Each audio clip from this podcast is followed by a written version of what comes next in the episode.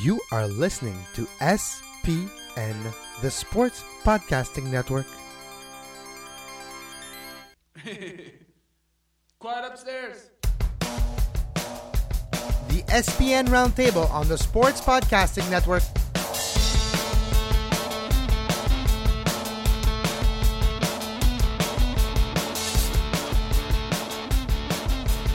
And welcome to the SPN Roundtable. I'm Dwayne Rollins along with Kevin Laramie. Joining us this week is Andrew Buchholz. He writes for Yahoo. He's their CFL writer there. He's also a writer for Awful Announcing, among a lot of other things. Uh, Andrew and I go way back through the early, early blogging days, as we were saying off air a minute ago. How are you doing, Andrew? Pretty good. Thanks a lot for having me, guys. All right. Well, we're going to lean on your football knowledge to start it. And one thing I said to you off air as well is that uh, Kevin and I, uh, we constantly bash the idea of the Toronto Argonauts in the in the Canadian Football League playing at BMO Field, or if it's going to be called BMO Field moving forward, that's up for debate too, but a different topic for a different day. So we thought we'd have you, the CFL writer, on and tell us a why we're wrong in terms of uh, our uh, belief that that it should be happening at all, and b why it's going to work out well for the Argos. So uh, go ahead, Andrew. Well, I think uh, I don't think it's really a case that you're wrong. I think from a, a, soccer fan standpoint and from a Toronto FC fan standpoint in particular, of course there are reasons to be upset about this. Um, no matter how well this works out, it's not necessarily as good for Toronto FC as it as their previous situation of having the stadium all to themselves was. The where what it is though is it is very good for the Toronto Argonauts. This is the greatest news for the Toronto Argonauts in a long time.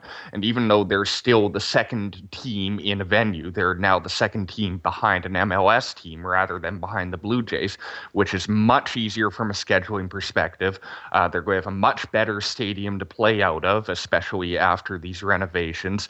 And now they have they have stable ownership, they have a decent uh, scheduling ability, and they've got a good place to play and one that should provide a good fan experience. So for them and for their fans, this is a huge step forward. I, under, I completely understand why Toronto FC fans aren't thrilled about it, and I think that is going to be the, the tough thing. Really, is for uh, uh for MLSE to to balance between the Argonauts fans and the Toronto FC fans and try and find a way to keep both of them happy. Yeah, Andrew, we won't belabor this too long for for people that are more general listeners, but uh, certainly it, it, they're two fan bases that should be allies in many ways because of the the size of the franchise, the size of the sort of their market uh, exposure, and so on and so forth. But they've been put at odds with this. Um, you, you, when is the CFL schedule out? You know. Uh, that is going to drop this week, I've been told. So possibly today, possibly tomorrow. Okay, and uh, I, am sure from a CFL perspective, would, would, they rather play on artificial turf in, in a general sense? Uh, football teams nowadays, Andrew, do you think?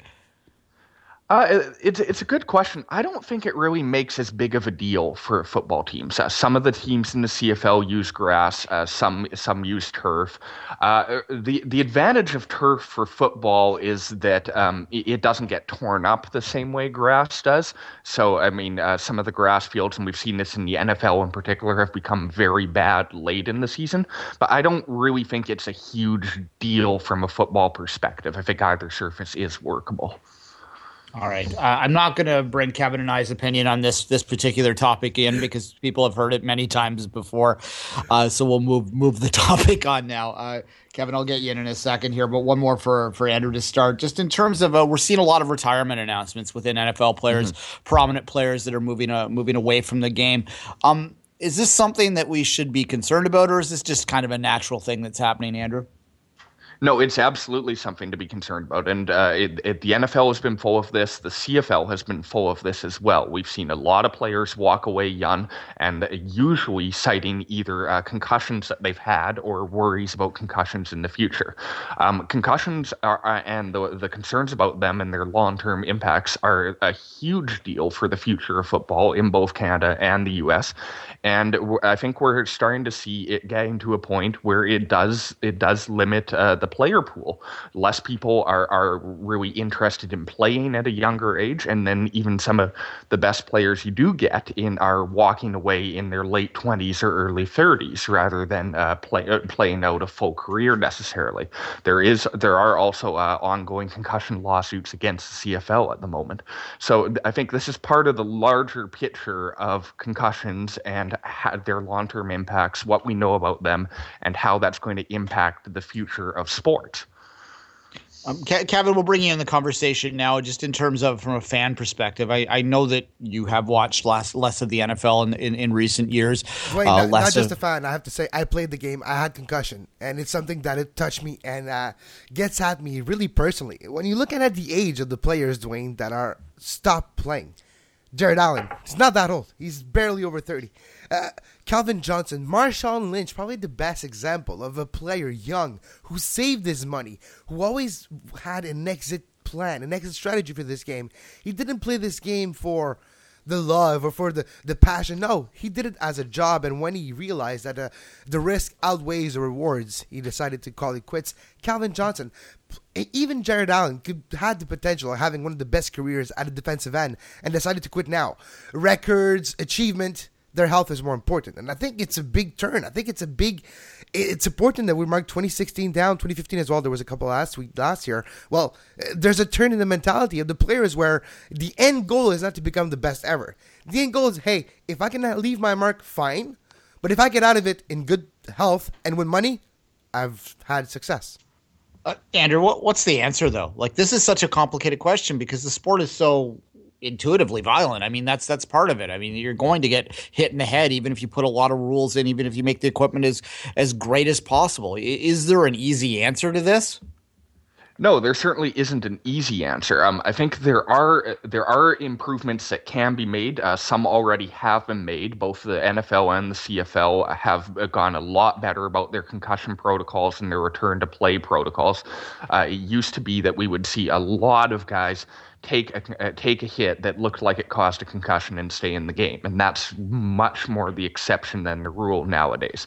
I think we've improved. Uh, they've improved the treatment between between games. Uh, players are coming back more slowly than they used to in the past, and I've, they're improving helmet technology as well. So I think th- there are a lot of things that have been done. There are a lot more things that can be done. Uh, in particular, I think that both leagues should really work on uh, reducing the amount of helmet to helmet contact because that's still a big thing, despite uh, all the measures to try and reduce it. And I think that's what winds up causing a lot of the concussions. They're always going to happen, though. You can't knock them out of the game. And especially with what we've learned from research about the subconcussive hits being a big long term problem, too, uh, you're never going to completely eliminate it. So we may see a trend like we're seeing with these retirements. We, we may see the typical NFL or CFL career being more uh, come in, play for two, three, five years rather than play for uh, 10 or 12. Andrew, you mentioned the, the helmet to helmet hit. And you know what you made me realize, Andrew? I was taught, I was shown, I was trained when I was a kid learning how to play football to hit with my head, to hit with my mm-hmm. helmet, and if mm-hmm. if I could, to hit the other guy on his helmet. That's how I was shown. That's how I was trained. That's how my coaches taught me how to play the game. And I hope the change is there. I hope the change of mentality is in the training, in everyday practice, because majority of the concussions are not in the game, are in the practice. When you practice five, six times a week, two, three hours at a time, scrimmage against each other, O line, D line, uh, round circle, playing sumo game, all those things, helmet to helmet contact. I think the mentality need to change there as well in the practice side. Don't need to practice with full helmet on the time. It shouldn't be a lot of contact, if any. Actually, we should not even have contact in practice. Yes, you need to practice with your uniform for timing and uh, space reasons and all that, but uh, contact should be limited because it's not just contact. One word that I always use to describe football, it's not just contact, it's collision. It's a collision sport. In it's car crashes. It's literally car crashes one after the other. And if you're able to take those out of practice, well, you're going to limit the effect and the amount of concussions too. So I think the mentality needs to change from that side too, from what coaches teach the kids how to tackle, how to hit, what should be done, what shouldn't be done, and the amount of contact in during the practice should be limited as well. Yeah, absolutely. I completely agree with you there, Kevin. And I think that that uh, leagues really are working on that. Uh, in recent years, we've seen both the NFL and the CFL cut down on the numbers of, of their practices that are full contact. Uh, the NCAA has taken some steps on that front as well. Uh, and uh, I think coaches are uh, well, coaches are always trying to push for more contact, but I think the players' associations have been smart in realizing that this is part of the problem and trying to reduce the amount of contact and the amount of injuries you get from those practices. Uh, I think your point about uh, being taught to tackle that way is a huge one too, though, and I think that's where we're we're really going to see if these changes work or not. It's not right now; it's in five years or ten years because it's been a relatively recent movement to change the way tackling is taught uh, in in minor football, in high school football, and so on. Both uh, the, USA Football and uh, Football Canada have been very active in trying to promote these uh, safer tackling programs, coaching clinics, and so on. And uh, we're not going to see the effects right away because it takes a while for those guys to rise up and get to the professional level. But I think um, there's certainly potential there, and but it's something that you can't change when people are already at the professional level because they've been taught to play the game that way for their entire life. Uh, they're not really going to be able to just switch over and say, okay, well, all of a sudden I'm not leading with my head anymore. Especially so I think it is a bit. No, yeah, especially if it's the one skill that got him there. Yeah, exactly. So I mean, it is it is a a longer term uh, thing. It's going to take more time to correct that, and I think what we're going to see in a few years if all of those programs really have had an impact or not. Uh, what, what guys? Just I'm gonna one final question on this, and I'll address it to both mm-hmm. of you, starting with, with Kevin. Um, you know, there's there's great advice out there when you're you're reading the internet to, to not read the comments, right? But I, I sometimes think when it comes to this issue that the comments are part of the problem because if you read attitude amongst the general sports fan out there about concussion protocols about this stuff. There's still a lot of derivative kind of language that comes out about their their quote unquote well, you know, the word that starts with a P that we shouldn't say uh, out there. They they use that word to describe them. They they say that you know your your bell's wrong, all that sort of stuff. Like the attitude amongst Wait. the fans is that this is this is weak. They say you paid twenty millions a year to do that. I would do it for less if I was in your position. That's what they say. When no, not knowing the actual health hazard that are including. If we're talking about CT here, uh, and encephalogram disease that gets after that creates dementia that is uh, linked to creating Alzheimer's, the link to creating more brain uh, illnesses later in life, there's a new test that's actually in New York. It's been uh, used the last couple of months that tests the brain differently and shows athletes if they're ready or not to go back to training after a post concussion syndrome. And the way they check it is if you are a person that has a high level IQ or a normal level IQ as a normal person, normal be- human being, you can function with CTE without even knowing that you have CTE because your brain pathways, your neurons together will form around the actual CTE to continue to do daily tasks very efficiently. And you won't notice until later in life, until 20, 30 years down the road, that you will have some uh, degenerative brain disease that will have come out of the CTE. So the fact that there's new testing right now that scientists are figuring out how to test the brain effectively can you imagine if all the players in the NFL right now, or all collision contact sports for that matter, soccer included, and no, I don't want to hear people say, oh, it's just a ball on the head. Yeah, but if you do that from the age of 8 to 25, there's a, a cumulative aspect to CTE as well. So all sports, all athletes should eventually have that test to see the brain pathways. How if the brain pathways are normal, if I've worked around the actual problem of the CTE uh, inside their brain. Andrew, you, you, you write a lot on, on the web. Do, do you see a changing in attitude, a softening in attitude amongst uh, general readers to towards these issues? I, I think it, there's still definitely, as you described, Dwayne, there's still definitely a lot of resentment towards it. Uh, there's a, there are a lot of people who still think that all this talk of concussions is softening uh, softening the game and making making us wusses and so on. Uh, but I think the attitude's starting to change a bit. And what Kevin was talking about there, I think, is sort of important. Uh, the, there there is a lot of research being done right now on de- detecting CT CTE while players are still alive. Uh, the guys who were featured in the concussion movie, uh, Julian Bailes and Bennett Omalu, they're leading a team on that uh, out at UCLA.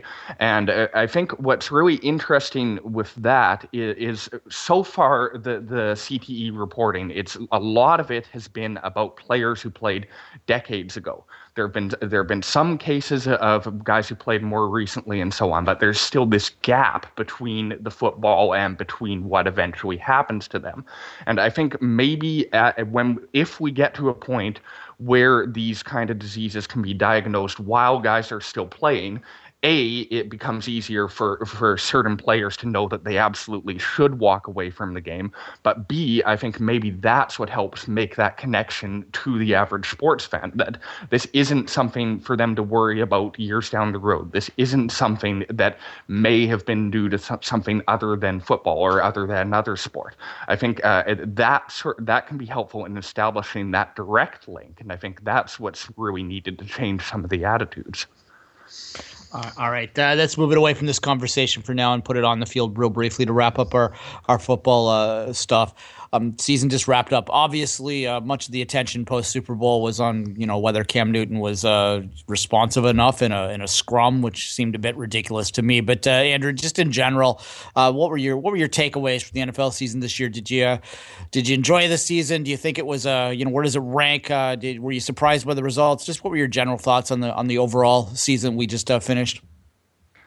Yeah, I think it, it, it, was an entertaining season, but it was one that was a bit of a mess for the NFL uh, on a whole lot of fronts, ranging, ranging from uh, the, the, ongoing Deflategate saga and the, the NFL's investigation of that, uh, ranging from Peyton Manning and the HGH story about him, and uh, just uh, there was a lot of really sloppy sub uh, subpar play. We saw that in the playoffs too, and it was it was highly entertaining. But there were a lot of just uh, games decided by dumb mistakes, such as uh, the the Steelers and Bengals one with penalties right at the end, uh, such as the missed field goal from the Vikings, uh, and I think that came through in the Super Bowl too, especially from both offenses. This wasn't it wasn't a great offensive game. It was a game of defenses playing very well and offenses just uh, screwing up whenever they, whenever they touched the ball. So, and it's interesting to, that you mentioned uh, the Cam Newton reaction too, and I think that is another part of what the NFL's going through right now is that it, it's it's transitioning away from the likes of Tom Brady and Peyton Manning to younger players like Cam Newton and guys like Newton in particular who really don't follow the conventional media model. Uh, guys who are maybe more cocky than than people have seen in the past and uh, more uh, more more uh, more flamboyant and more willing to talk about what they can do and what they, what they want to do and be an icon and an entertainer and so on. And I'm not sure that the conventional sports media and some of the sports fans have really uh, caught on to that yet, or or certainly if they know it's there, a lot of them really don't agree with that. So I think we are going to see more of that culture clash going forward.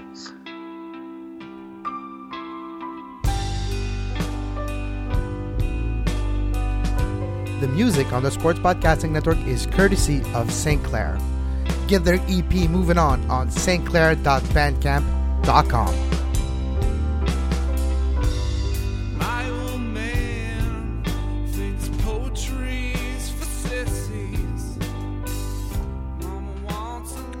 And welcome back to the uh, SPN Roundtable. I'm Dwayne Rollins along with Kevin Laramee and our guest today, Andrew Buchholz. Um, we're going to talk a little basketball now, and uh, it was All Star Weekend here in Toronto. I guess we should start there real, real quickly because it was all over the place here. Um, I, Kevin, I'll ask you: Was there much uh, interest or note of the uh, NBA All Star Game because it was in Toronto more than usual in Montreal? There was a little uh, because because of the fact that now with uh, I blame, I don't blame, I applaud many different reasons why basketball is catching on in Quebec lately.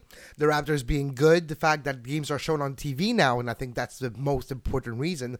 The fact that there's two more new in the last decade channel that have arises, TVA Sport 1 and 2, and there's been battle between RDS and them for showing live sports because that's what gets people watching is live TV. Basketball has been one of those answers, and with basketball being shown and the Raptors being shown more often, you get a following of that, and you get more people talking about it. More people talking about it, more journalists cover it. So I think it's that cycle that's going on, and the All Star game itself, not the game, but the the weekend, the festivities, and most importantly the three point shootout and the dunk contest are really popular, especially this year. The dunk contest has been one for the ages, especially with the last couple of dunk by Gordon and as well by LaVine, which it could be controversy who won, who didn't. Should have Gordon won with that sit dunk over the mascot, but maybe the fact that Steve Nash uh, screwed up that eight times dunk with the foot flicker in the back didn't help. All those answers were it was just a great dunk competition, Dwayne. I have to say, three point shootout this year was good, but again, it's it's the night before. It's just like the hockey All Star game. It's the night before that it's important. Uh, yeah, uh, Andrew's based in the states right now, so I'll, I'll ask you: Was there was there as much attention on the dunk contest down there as there has been up here? Yeah, absolutely. There's a lot of attention to the dunk contest. Uh, there's a lot of attention to the various skills thing. Uh, the the one that really uh, surprised me was uh, how much attention was paid to the celebrity All Star game, which I thought wound up t- turning out being r- rather hilarious. Of Kevin Hart uh, ripping off his his coaching clothes and running in as a player, and uh, that actually led to the biggest sports media story out of the day when Win Butler won, from Arcade Fire won the All Star MVP and tried to make a political statement in ESPN ESPN cut him off. So uh, that certainly uh, provoked plenty of buzz down here. Yeah, it, and Andrew, as I said, uh, does write for awful announcing sometimes too. So uh, maybe we'll touch base there. I, well, what was the general consensus? Were people uh, did did people agree with that, or was it split like everything else in the States seemingly right now? Um, I, I, think people uh, generally think it was a little silly of ESPN. Uh, th- there were, of course, some people who are like, "Yeah, keep politics out of my sports." But the thing is, so much in sports is related to politics in one way or another, and especially when you're talking about a celebrity All Star Game broadcast that's featured so many other ridiculous things, right? Like they're doing inter- they're doing interviews with uh, uh, uh various NBA stars about what they're wearing, and uh, they're, they're talking with Kevin Hart about his new movie movie and so on. I think uh, people sort of embraced uh, the the zaniness of the broadcast and these people promoting these very different things. And in a lot of ways, I think ESPN made a much bigger story by kind of off than they would have if they just let them talk. Yeah, that's often the case. I, I, did enjoy that the Property Brothers looked like they could have played, you know, at a mid major in the, about uh, 15 years ago. There, they uh, some tall boys that could play the game a little bit, so that was kind of fun. And uh, Milos too. Milos looked like he could have played if he had decided that not dunk, to play tennis. That dunk by Milos. That dunk, absolutely. But let's not talk about that any further, Andrew. Uh, it is trade deadline day right now. We're taping this at around noon Eastern time, so there hasn't been uh, any movement that we've seen, any any tons of movement right now so far. But uh, in a general sense, uh, do you think we're we're going to see much action uh, today? Well, I, I, think one guy to really, one team to really watch is Atlanta. There's been a lot of talk of them trading Al Horford if they get the right offer. And uh, uh, one of my Yahoo colleagues, Bobby Marks, actually wrote that the Raptors might be a guy who would try to really, uh, a team that would try to really go after him if they want to really go all in this year and make a real uh, run for it. So uh, the, the, Hawks don't seem that eager to sell unless they get a great offer, but he's a guy who could make a huge impact on any number of playoff contenders. So, and I think if that trade does happen, then we'll see a lot of other uh, moves in reaction to it. All right, uh, Kevin, you you of course host uh, Hardwood Radio. So, uh, what are your thoughts today? What are you looking for? Blake Griffin. Blake Griffin. That's what I'm looking for today. Is he going to get traded? Is that uh, problem that has become for Doc Rivers and the Clippers is going to be fixed today. Uh, let's uh, recap the situation in Toronto a couple weeks ago in Yorkdale, to be precise, Dwayne. Uh, like you mentioned to me, uh, fair. Well, he punched a trainer, a close friend of the team, kind of a trainer, more of a hang around of the team, but somebody that people like. And he punched him in the face repeatedly, allegedly. So that is why he was suspended by the club indefinitely, and they're looking for ways to get rid of him the contract's not necessarily easy. He's a big piece, though, can bring something to a team that's on the cusp. Um, I don't know if he fits with the Raptors system. I don't really think so. I think the Raptors have maybe too much speed to their play. But a piece like this could help the Raptors. Uh, climb that step, that last little step from being a good team to be able to contend with the Golden States and uh, the Spurs, which is not going to be easy this year. The West is very, very top heavy with the two best team, not only this year in the NBA, but maybe of all time in the NBA. The way things are going this year. Yes, I'm going with my hyperboles again, but uh, yeah, I do want to see how this old Blake Griffin things unfolds today, Dwayne. Andrew, is there a point for any team in the East trying to ro- roll it big? Like, is is just making an NBA final worthwhile? I mean, obviously Toronto's high on my agenda, high on my thoughts. Being a lifelong mm. Raptors fan, well, lifelong, I can't be a lifelong Raptors fan. I was born before they existed, but you know what I mean. Um, is it worthwhile to to try and roll big and try and get to a final right now? You know, I would say for Toronto in particular, I don't think it is. I, I think uh, uh the Raptors are in a decent situation. They're uh, going to be a playoff team. They'll have some chances there. But I, I think it, mortgaging the future in a big way is very dangerous right now because because those Western teams are so good. Uh, the Warriors and the Spurs are so good. They look like they'll blow anyone away. And even getting to the final is far from a sure thing, as there are some other intriguing teams in the East East, and you still have to go through Le- LeBron and Cleveland. So uh, I think uh, the Raptors are going to be very tempted to make a big splashy move to try and go all in here. But even if they make a big splashy move, I think they're really just going, they're going to lose a lot of valuable future assets, and I don't think there's anyone out there who can really put them over the top and make them an actual title contender. Yeah, I suppose it comes down to wh- whether they think that they can uh, attract any free agents, whether they can they think that they can maintain mm-hmm. uh, their own free agents this offseason. If they have some insight that maybe that's not possible, then I could see them maybe making a move. But by and large, speaking as a Torontonian, real briefly, if I could, I think most Toronto sports fans would be satisfied if the Raptors were played competitively in the playoffs and won a round. They don't necessarily need to make the NBA final, and, and getting there to, to lose four straight games, and I don't think it would be realistic to expect them to do any Eastern team other than than the than uh, Cleveland to to do more than win a game at best.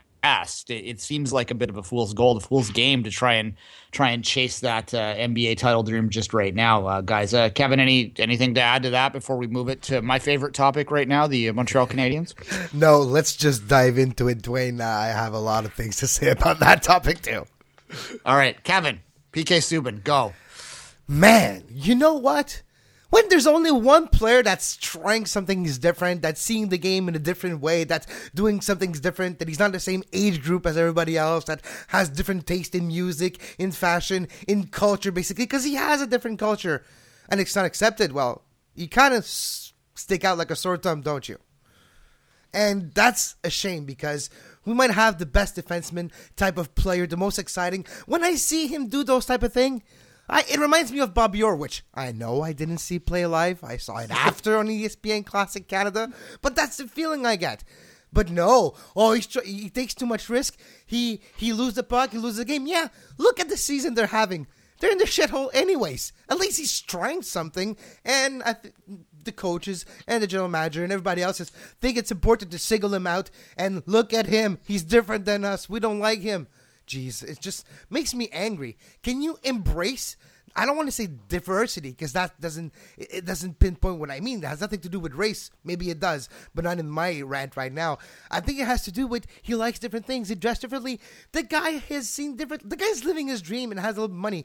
He's living it up in the way that he loves to do. He's not hookers and blow at 3 a.m. in the morning. He likes fashion and he likes to to have fun. So can you please have a little bit of empathy towards him and not the other way around all the time. Them general population. Same for the coach and all the rest of maybe the locker room if that's the case and that's a problem. Because I don't think Subban is a problem.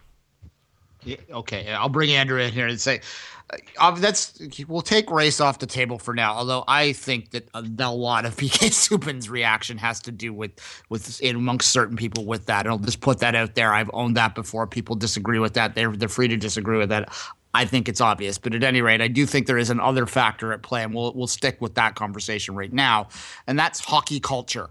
PK Subban mm-hmm. doesn't fit into to hockey culture. He's not one of the good old boys that you know dumps the puck in deep, which is what the issue today is. Is that he lost his footing trying to make a move at the blue line, and they they broke in three on three. So that's that's not ignore the fact that Habs still broke down defensively after they he lost the puck. Exactly. Um, All right, well, we'll bring we'll bring Andrew in here. Um, Andrew, I don't know. Does he fit in? Does PK Subban need to leave Montreal, or do you think that there, there's a way that people can come back around to this?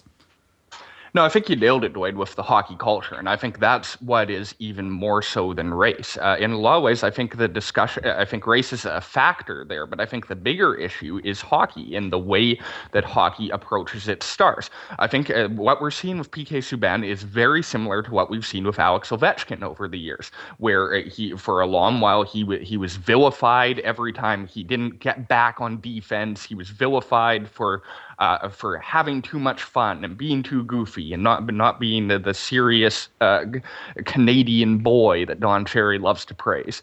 So I, I think that's part. I think hockey has a very hard time with embracing its stars because in a lot of ways, uh, hockey revolves around this narrative of everybody needs to be a good team player. It's all it's all about the team. It's all about hockey. You can't show other interests. You can't show personality. You can't show what you're interested in off the ice. And you, I think it's fascinating to compare that to basketball, where uh, the NBA has done very well to embrace stars' personalities and really let them be who they want to be. And uh, I think that's the direction that hockey and hockey fans need to go into. But it, it's it's not just hockey that has has this struggle. We talked about Cam Newton earlier and people judging him for not fitting into the, the paradigm of what an NFL quarterback is supposed to be. I think it's a similar thing with PK Subban. And I think really the fault isn't the fault isn't his at all. I think it's a fault with what people expect from hockey players and, and um, just the the uh, the way we approach them as a culture. The other thing that's always hilarious too is that for all the talk of good team player, good team player, and so on, people judge superstars outrageously harshly when they're only one guy on a team. You're always judged by how many Stanley Cups have you won, and I don't think that's really fair when you consider that uh, how great of teams people had to be on to actually win a Stanley Cup. Wayne Gretzky maybe be the greatest player who ever played. He never won a Stanley Cup after he left Edmonton. So there have been a lot of very good players on uh, who just didn't have the pieces around them, and I think that's the case with PK Subban and the Montreal Canadiens right now. All right. Before I move, Andrew, I want to get your, your thoughts on the media side of things and, and this Canadian disaster that's going on. But before we do that, Kevin, one one final thought for the Montrealer there. Is there any way to stop this train from going off the cliff at this point? It seems to me from the outside perspective that that it's just rolling down the hill and it, the momentum on this, the negative momentum behind the Habs right now is really going to be very difficult to stop. And I really think that the train shouldn't be stopped. Just let it go down the hill. And you know what?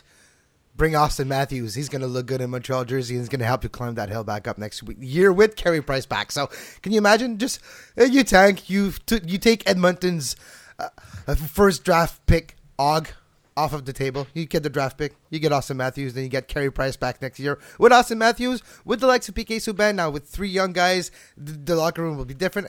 That could be maybe the potential for next year. So let that train roll off the hill, the hill, and uh, hopefully you'll get that draft pick lottery.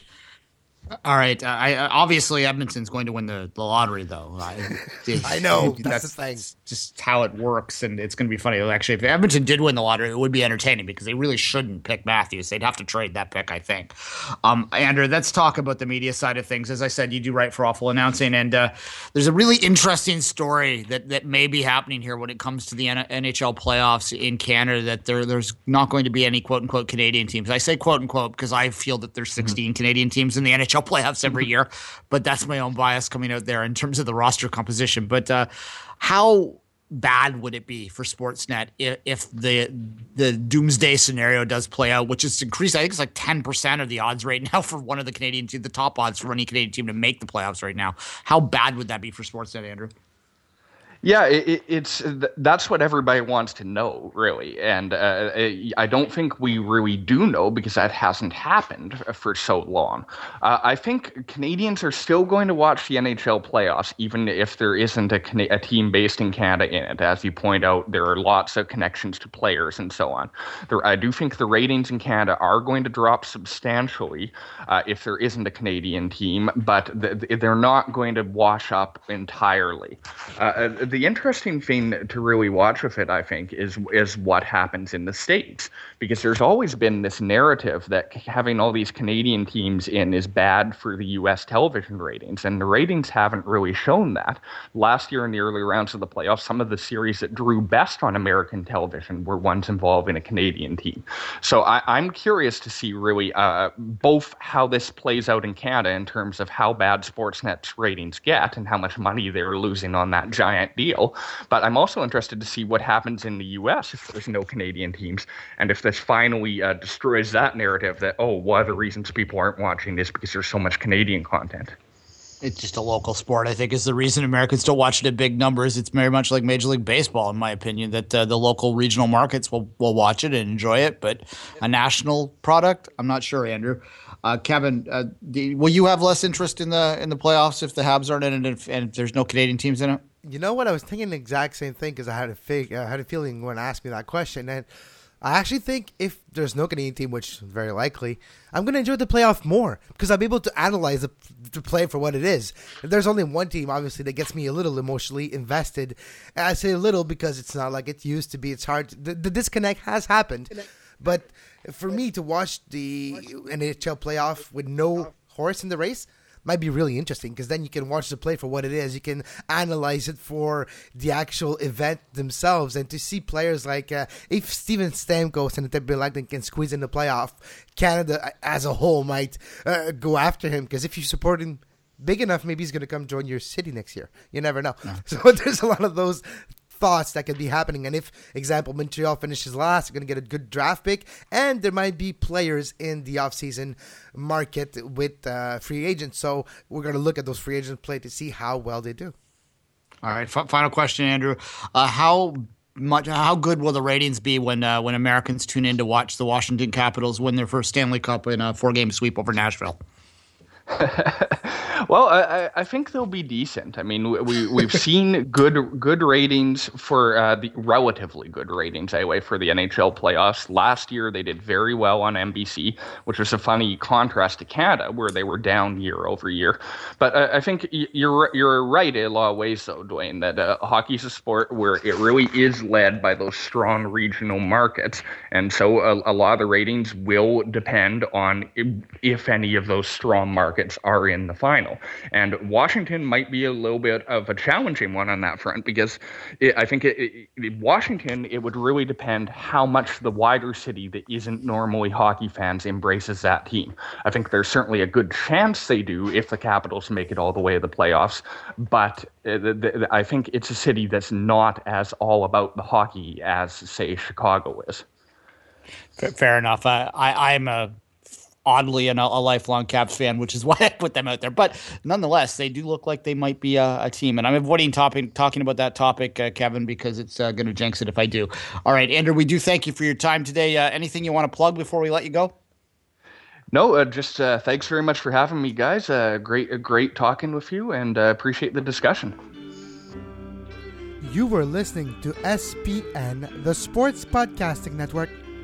Visit us sportspodcastingnetwork.com